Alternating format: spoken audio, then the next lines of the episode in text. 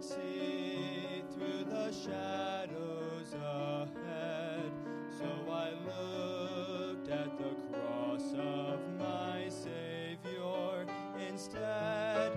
I bowed to the will of the Master that day. Then peace came and tears fled away. Tears fled away.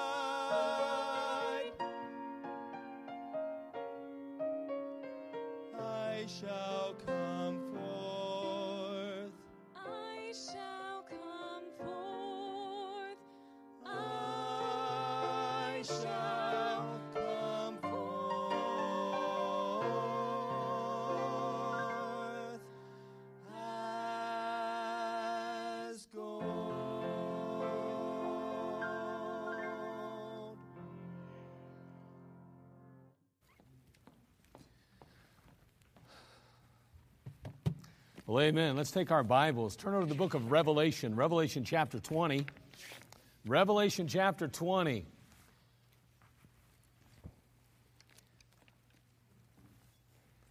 In Revelation chapter twenty, if uh, you have spent any time in the Bible, you know that it's pointing to a day, a, a judgment day.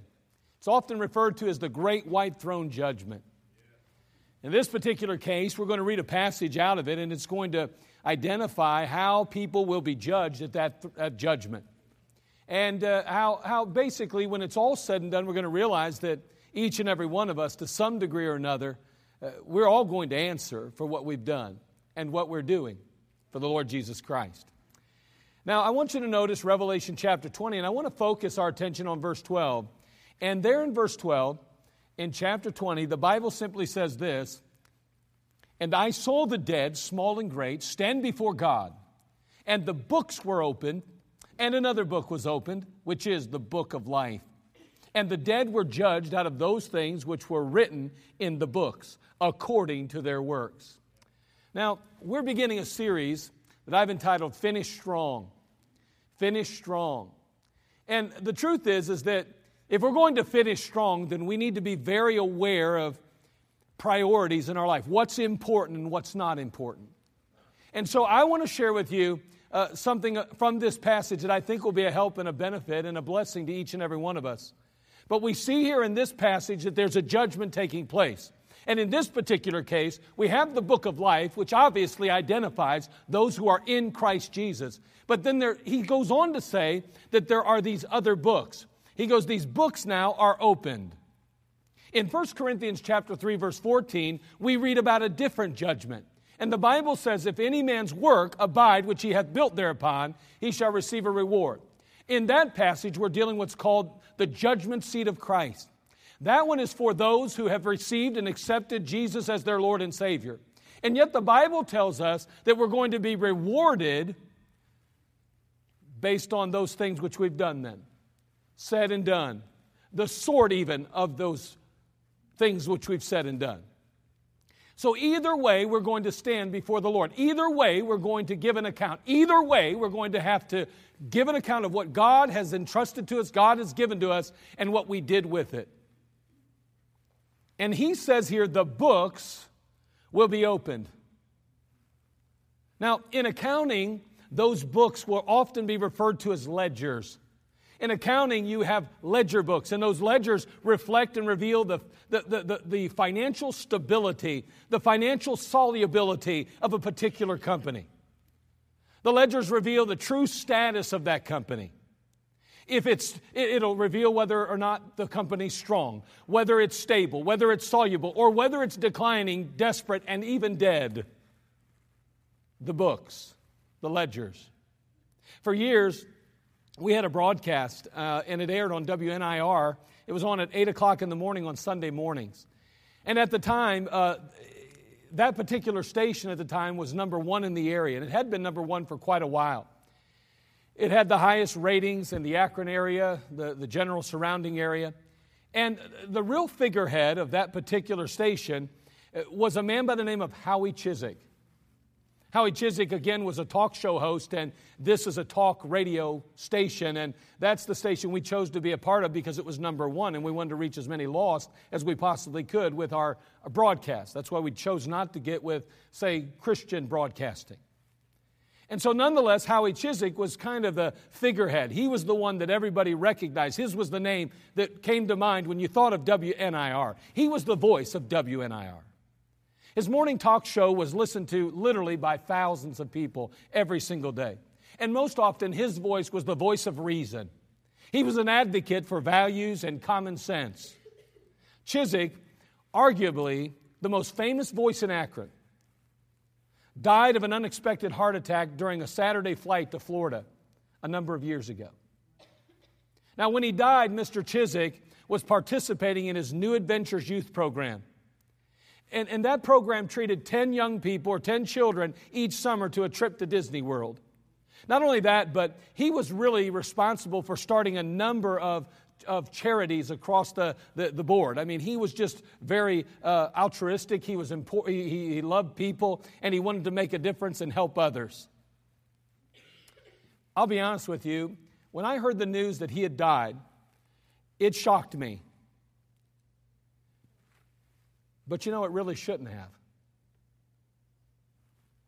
See, the Bible tells us in the book of Proverbs chapter twenty-seven, verse one, it says, "Boast not thyself of tomorrow, for thou knowest not what a day may bring forth." On the other hand, in James chapter four, verse fourteen, the Bible says, whereas you know what shall, whereas you know that what shall be on the morrow, for what is your life? It's even a vapor that appeareth for a little time, then vanisheth away.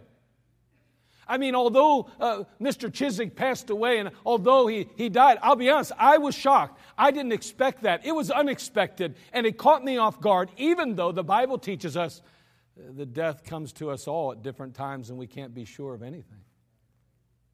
I began to think about that Friday before his death. I began to think about all the cares and all the sorrows and all the concerns that he might have had at that time. And I'm sure he did. I mean, he was a, a, a, a talk show host. He had a, a career, and he was heading up a number of different charities, and he was seeking to be a difference maker in the community. And so I'm positive, I'm, I'm without doubt sure that he had a lot of responsibility and a ton of weight on his shoulders. And I'm sure on Friday he was thinking about all of those things. And I'm sure he was thinking about the children and the trip that he was going to take.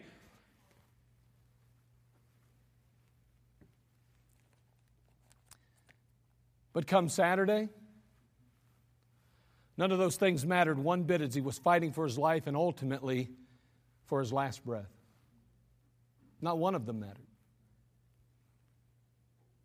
See, the Bible tells us the books were opened. See, God is keeping record of our lives. A man can spend his life accumulating wealth in this world, or he can spend it building his fortune in heaven. See, there are two ledgers being kept. There's an earthly ledger, and there's an eternal ledger. There are two ledgers being kept today, an earthly and an eternal ledger.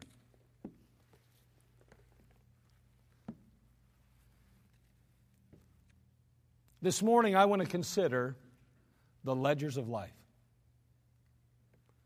So let's have a word of prayer, and we'll go from there. Father, we come to you. We thank you again for this time together, and we do ask, Lord, that you would speak to our hearts, and may you use your word, and may you use examples from your scriptures to do so. May we in this room understand and realize that we can spend our lives accumulating on earth. We can seek to emphasize and truly put our effort into this world and what it has to offer, or we can choose to invest in eternity. Lord, we just pray that, Father, you would speak to our hearts, that you would work in our lives. And Lord, if there are those that have yet to receive and accept Christ, may they settle that before they leave. But for we that know you already, may we be convinced in our hearts as we walk out these doors that we must make an eternal investment, and it must be greater than maybe we have even put forth already. May you help us, Father, to make a commitment before we leave to invest in the eternal ledger above the earthly one. We'll thank you. We'll praise you in Christ's name. Amen.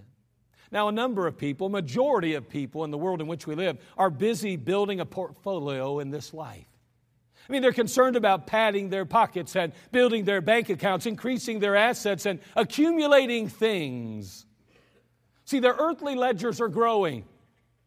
And I want to consider a couple of examples in Scripture of those whose earthly ledgers were bulging, whose earthly ledgers were filled to the max. And in some cases, they may have had to add a few pages even. First of all, I think of the rich man. The rich man. In the book of Luke, we meet a man whose earthly ledger was bulging. Take your Bible and look at the book of Luke, chapter twelve. Luke, chapter twelve, would you please?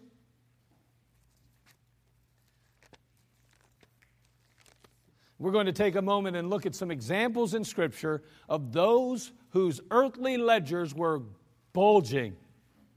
Luke chapter twelve, beginning in verse fifteen. And he said unto them,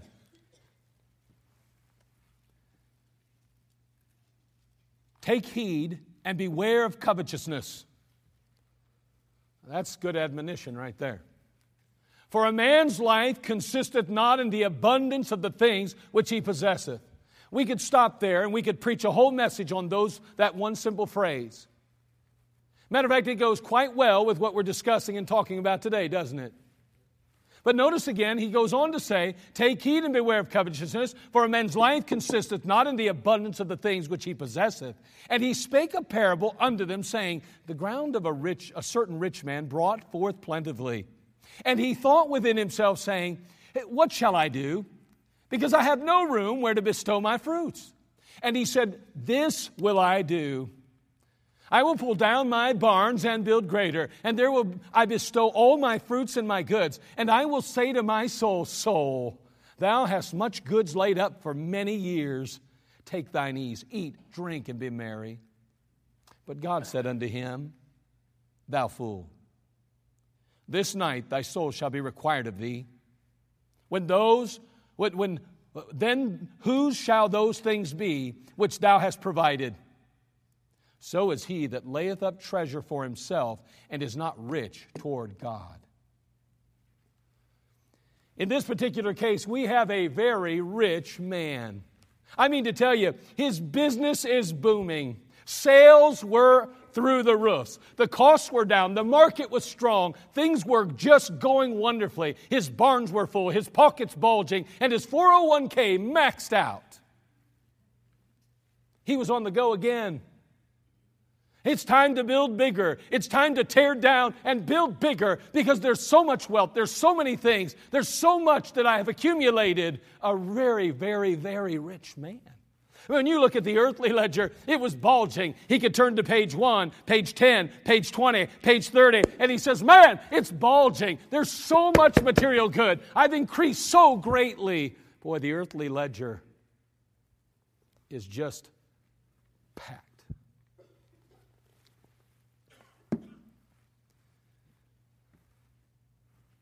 But God said to him, thou fool, this night thy soul shall be required of thee.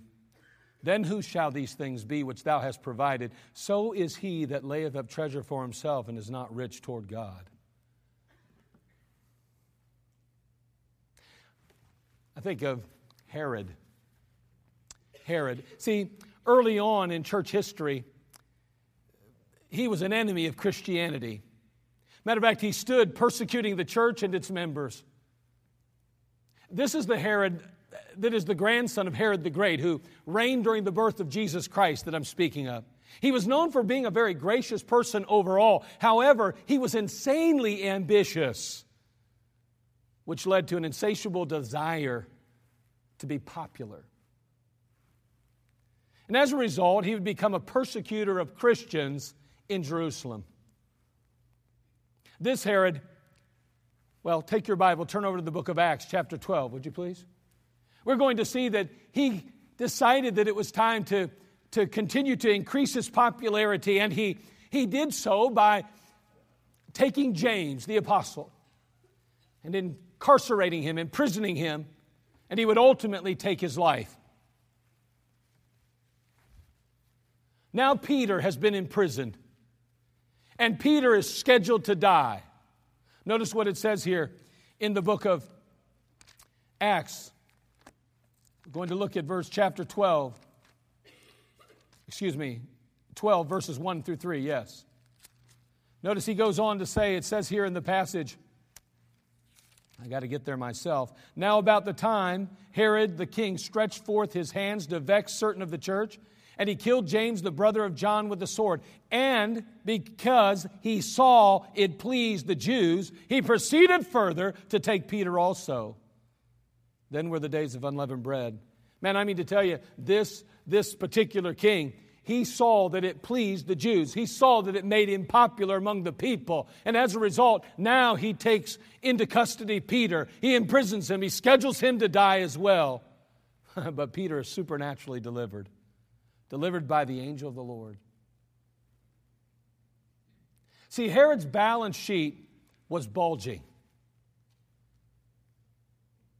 He had attained the position, the prosperity, the popularity, and the notoriety that mankind dreams about. His account on earth was, I mean, in all accounts, according to all accounts, out of this world.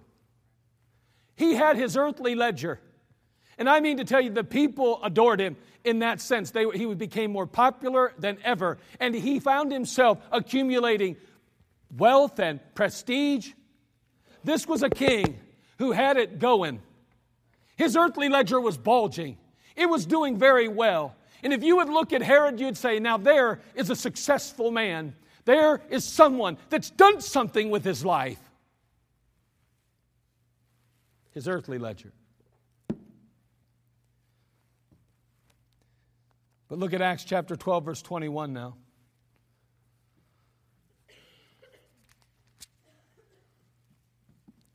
The Bible says, and upon a set day, Herod, arrayed in royal apparel, sat upon his throne and made an oration unto them. And the people gave a shout, saying, it is the voice of a God and not of a man. Oh, my. Now, listen, we can go ahead and be coy and we can pretend to be so pious, but the truth is, is that down deep in the flesh and in the, the in, innermost being of our, our souls, into that Adamic nature which we all possess, there's a part of us that wants to be worshipped like a god. And you say, I would never want that. Oh, go ahead and go to Wendy's or go to the next the, uh, fast food restaurant and have them give you the wrong order and see if it doesn't bother you. I mean, the truth is we want to be treated with respect. We believe we deserve respect. You are paid to do a job. You do it. Now, we shouldn't act like that, but sometimes down deep, that's how we act. That's how we think, at least. We may not say it quite like that, but there's a part of us that wants to be treated as a god. And let me tell you something. That earthly ledger was bulging so much in Herod's life that people said to them, it's a voice of a god. Oh, my. Talk about success in this life. The earthly ledger bulging. But notice the Bible goes on to say, and the people gave a shout, saying, it is the voice of a God and not of a man. And immediately the angel of the Lord smote him, because he gave not God the glory. And he was eaten of worms and gave up the ghost. He died. His flesh was eaten. It's as though his body decayed on the spot.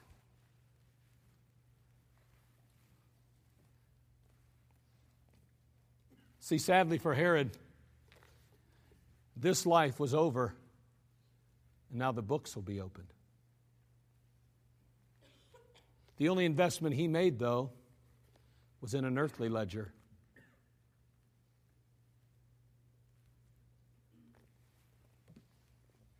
I think of the rich man and Lazarus. Look, if you would, in Luke chapter sixteen. We're going to begin in verse nineteen. Luke chapter sixteen, verse nineteen.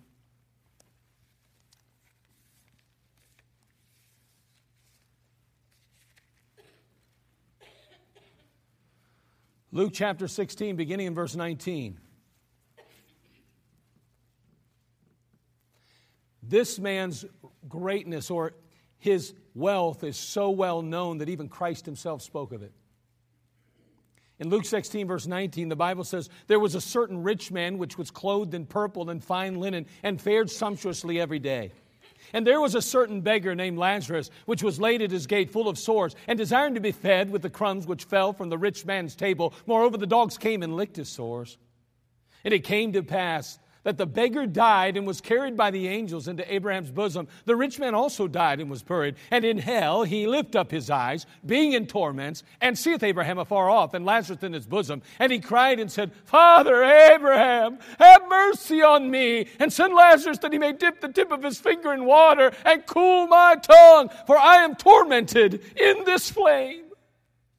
But Abraham said, Son, remember that thou in thy lifetime receivest thy good things, and likewise Lazarus evil things. But now he is comforted, and thou art tormented. This rich man enjoyed the latest fashions. I mean, he enjoyed the finest foods. I mean, the rarest of delicacies. He had the most exotic fibers, and I promise you this, he had the softest sandals. His servants waited on him hand and foot. There was nothing that he wanted, materialistically speaking. There was nothing that he could not possess in this life and on this earth. His earthly ledger was bulging. It was building every day. He kept looking at it, and he was so proud of himself, and he felt like he was somebody because he accomplished something in this life.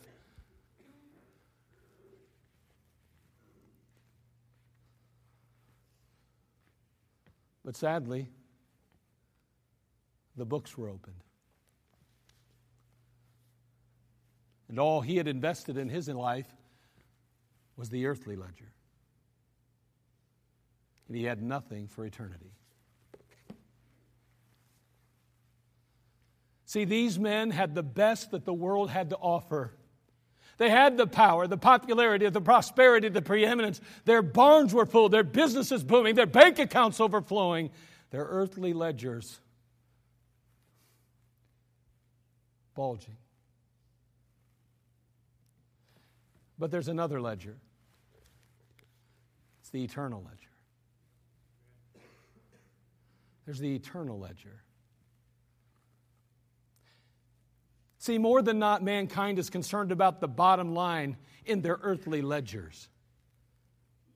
And yet we are admonished to reconsider, to give thought to the alternative that maybe it's wise not to invest in earthly things, but instead eternal things. In the book of Matthew, turn if you would to chapter six, verse nineteen and twenty. Matthew chapter six, verses nineteen through twenty.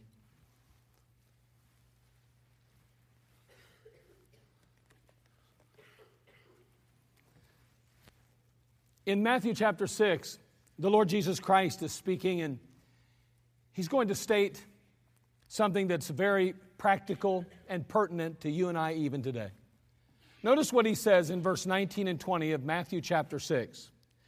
Lay not up for yourselves treasures upon earth, where moth and rust doth corrupt, and where thieves break through and steal. But lay up for yourselves treasures in heaven, where neither moth nor rust doth corrupt, and where thieves do not break through nor steal.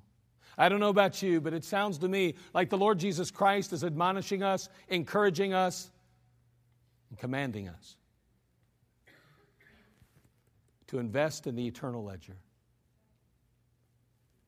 Oh, listen, don't misunderstand this. I'm not saying that you can't own nice things, and I'm not saying you can't make good money, and I'm not saying you can't be wealthy or have prosperity or even popularity. But let me tell you something. If that becomes the priority in your life, if that is what is preeminent in your mindset, my friend, you have missed the boat, and you're no longer investing in eternal things, but simply earthly.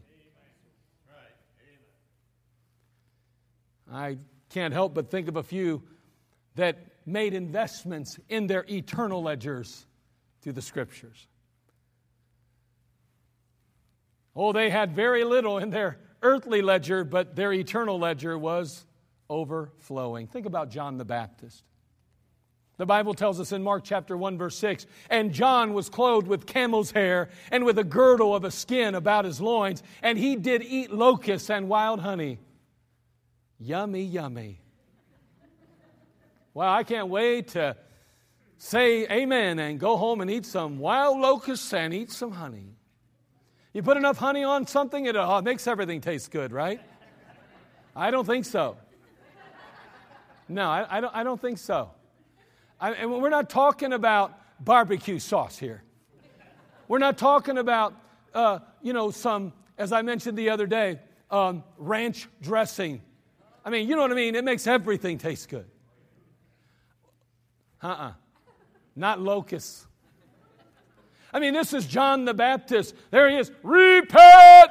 Repent! Repent! Man, I mean to tell you, here he was. He didn't have a nice suit on. He wasn't able to do those things. He didn't have access to it.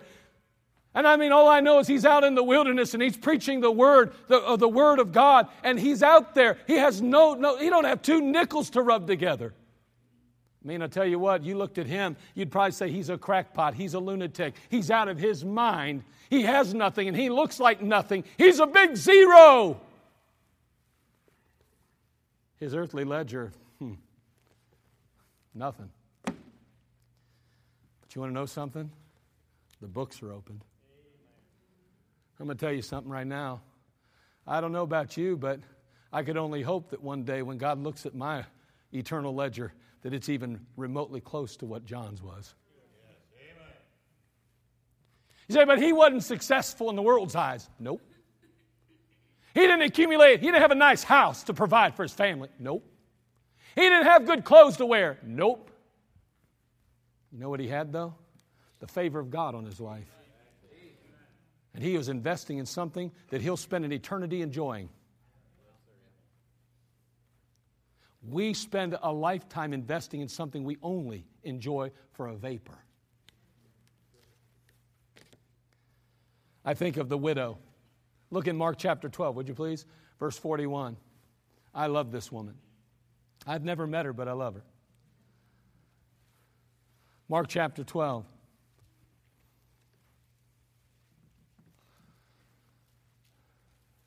Mark chapter twelve, beginning in verse forty-one. We're going to read through verse forty-four. The Bible says, and Jesus sat over against the treasury. And behold how the people cast money into the treasury.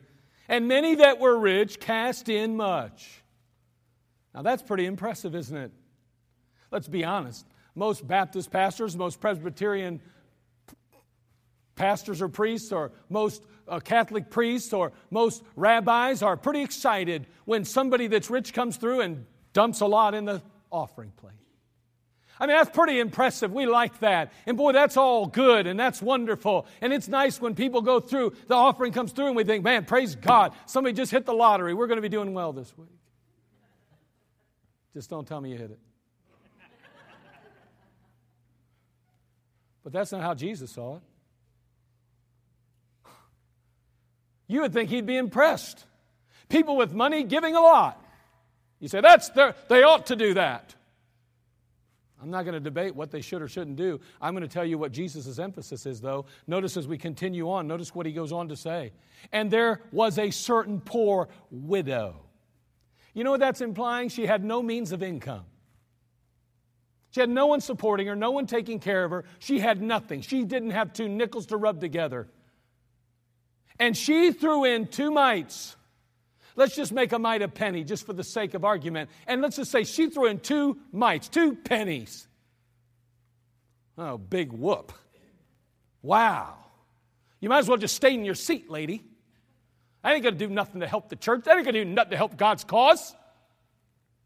Come on, she probably was wearing clothes that was the best she had. They might have looked kind of raggedy. Maybe they weren't very, very neat and, and tidy. I don't know. All I know is she didn't have two nickels to rub together. She had a couple pennies, though. That's all she had to her name. That's all she owned in life. That's all she had in her earthly ledger.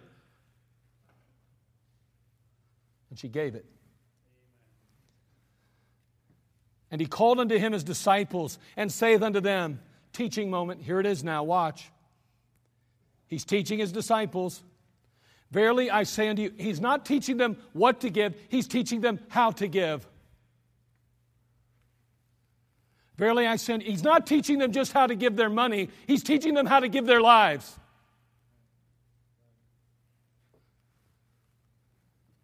He's not just teaching them how to give some dollars in the offering plate. He's teaching them how to give their time. And he called unto him his disciples, and he saith unto them, verily I say unto you, that this poor widow hath cast... He is not saying this. Jesus, there has to be a typo. He obviously misunderstood what she put in the offering. That this poor widow hath cast more in than all they which have cast into the treasury. I don't know about you, but I get the impression he's saying, go ahead and add it all up. Go ahead and add that rich man, that rich man, that rich man, that rich man, everything they put in. And I'm going to tell you something. Those two mites add up to more than all they gave. For all they did cast in of their abundance. See, this was full. The earthly ledger was full. They could part with some of it. It wouldn't hurt the bottom line. I can give five thousand, ten thousand, twenty thousand, one hundred thousand. It's not going to hurt me. But this widow gave everything. See the difference? See how God sees things? Teaching moment. For all they did cast in their abundance, but she of her want did cast in all that she had, even her living, all her living. I've heard it said it's not what you put in that matters most, but what you have left. You know what she was doing? She was investing in the eternal ledger. Oh, I'm telling you, she had nothing when she walked out of the service. She didn't even know where the next meal was coming. She had put in all that she had. That's the investment she was making in the eternal ledger.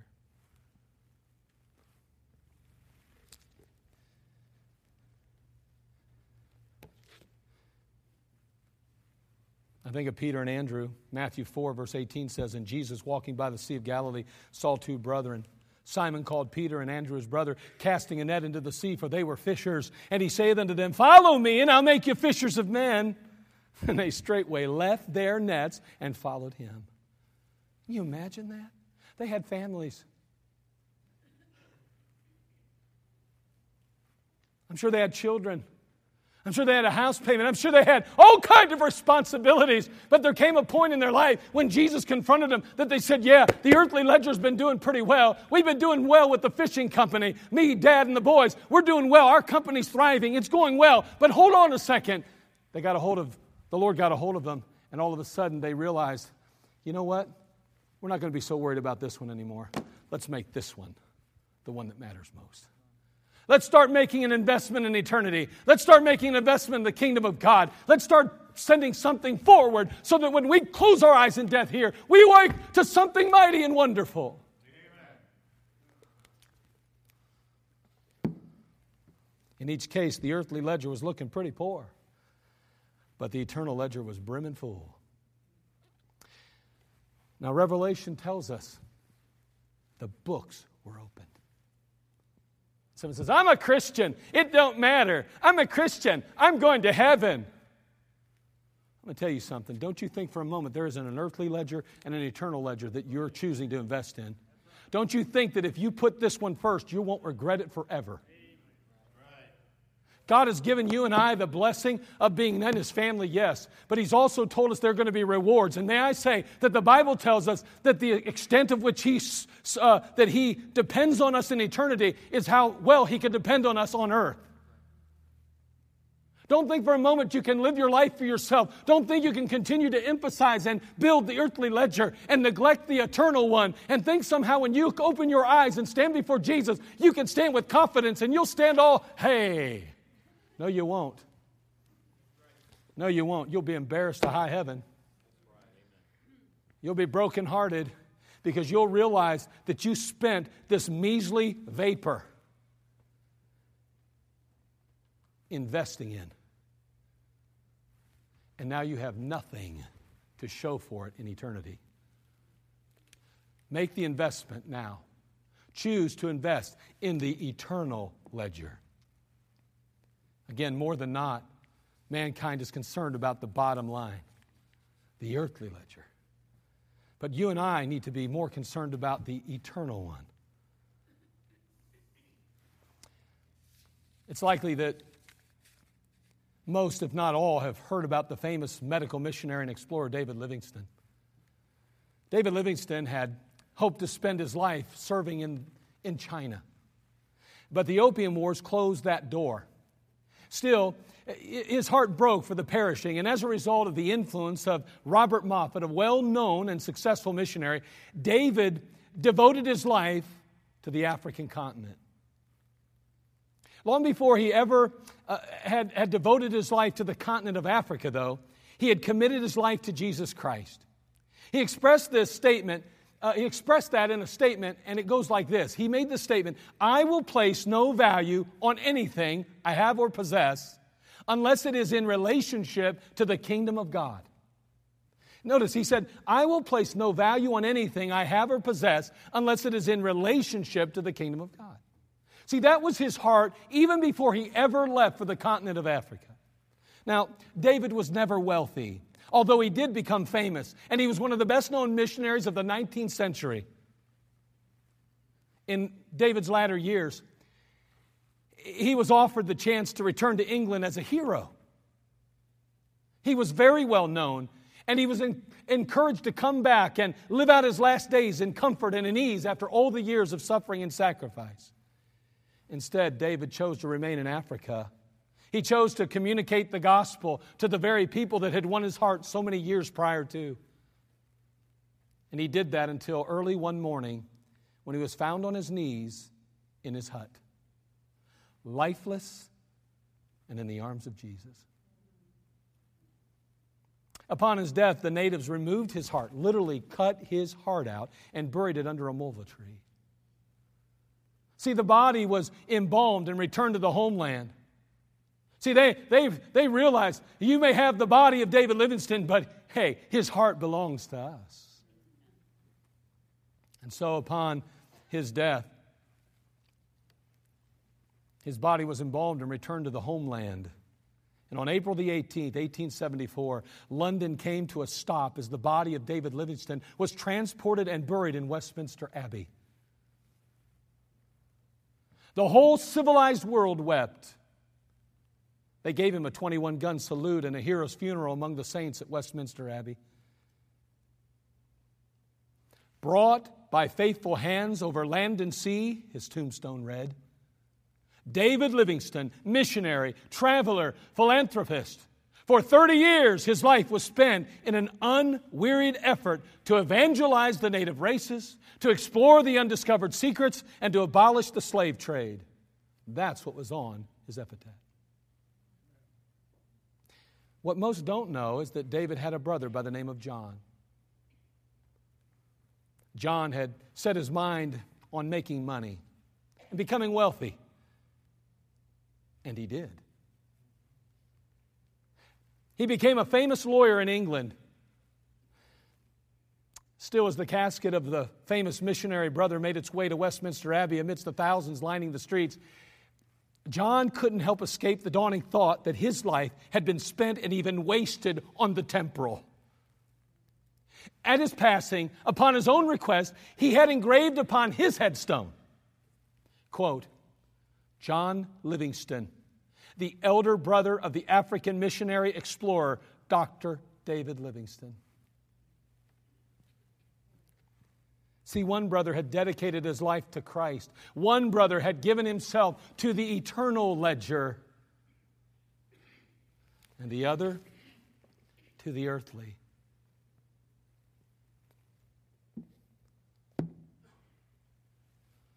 Two men, two brothers, yet lived very different lives and in the end invested in very different ledgers. Two little lines I heard one day, traveling along life's busy way, bringing conviction to my heart and from my mind would not depart. Only one life 'twill soon be past. Only what's done for Christ will last. Only one life, yes, only one. Soon will its fleeting hours be done. Then in that day my Lord to meet and stand before his judgment seat. Only one life 'twill soon be past. Only what's done for Christ will last. Only one life, the still small voice gently pleads for a better choice, bidding these selfish aims to leave and to God's holy will to cleave. Only one life 'twill soon be past. Only what's done for Christ will last. Only one life, a, a few brief years, each with its burdens, hopes, and fears, each with its clays I must fulfill, living for self or in His will. Only one life 'twill soon be past. Only what's done for Christ will last. When this bright world would tempt me sore, when Satan would a victory score, when self would seek to have its way, then help me, Lord, with joy to say, only one life 'twill soon be past. Only what's done for Christ will last. Give me, Father, a purpose deep, in joy or sorrow, thy word to keep, faithful and true where'er the strife, pleasing thee with my daily life. Only one life 'twill soon be past, only what's done for Christ will last. Oh, let my love with fervor burn, and from the world now let me turn, living for thee and thee alone, bringing thee pleasures on thy throne. Only one life 'twill soon be past, only what's done for Christ will last. Only one life, yes, only one. Now let me say, thy will be done. And when at last I'll hear the call, I know I'll say, 'twas worth it all. Only one life 'twill soon be past. Only what's done for Christ will last. This morning we have a choice to make.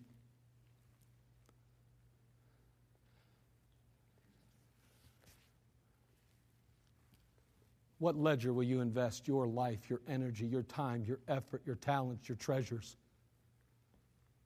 Will it be the earthly ledger? And I say, no matter how successful you become in this world, you will only awake to nothing. Oh, you may be saved. I'm not going to question that, but I'm telling you, you will regret that decision your entire eternity. Or will we make a choice, a decision to invest in the earth, the eternal ledger? Oh, in this life, it may cost us. In this life, it may mean sacrifice. In this life, it may mean not attaining to some level of that the world says is success. I don't know, but what I do know is we'll have God's favor. And what I do know is we'll never regret this decision. There is an eternity that awaits. The books will be opened. How does your eternal ledger look? Isn't it time we start making greater investments than ever into this one? Do you know Christ is your Savior? Have you started that relationship? Have you began that relationship with Him as you ought? Oh, I know He loves you, but the question is, have you received and accepted that love by accepting and receiving Him as your Lord and Savior? It's not enough that He died for you. You have to accept and receive the payment that He paid. You have to receive Him and say, Lord, I'm the sinner you died for. I deserve to go to hell. I need your forgiveness. Oh, save me. Oh, come into my life. Do you need Christ as your Savior? If you do, then settle that today. But if you've already settled that, let's make the right decision and come to the right conclusion. Eternal ledger. Let's make the investments we ought to. Let's put the time, the energy, the effort, the talent, the treasures into this. And stop investing in fool's gold. Father, we come to you. We thank you again for this time together. We ask, Lord, that you'd bless us and help us. We are needy people today. And I just pray, Father, that we would have been provoked to think, to assess, to evaluate our lives. Oh, Holy Spirit of God, speak to us and help us to realize that we need to make the internal investment. Oh, God, help us now. We pray that you would speak to your people, and may we make decisions today that will affect tomorrow and the next day, next week, next month, next year, affect us a lifetime. Father, I pray for your leadership now in the lives of each person. And Father, if there be one that's without Christ, may they settle their soul salvation even this morning. May they just make that walk forward and see somebody at the front that's here to greet them and let them take just a moment and show them the precious promises of how they too can have their sin forgiven and be included in the family of God and on their way to heaven and have their eternal soul saved from sin and the consequences of it. Oh, may you help them to begin afresh and anew with that relationship with Christ today. Well, thank you in Christ's name. Amen. Let's all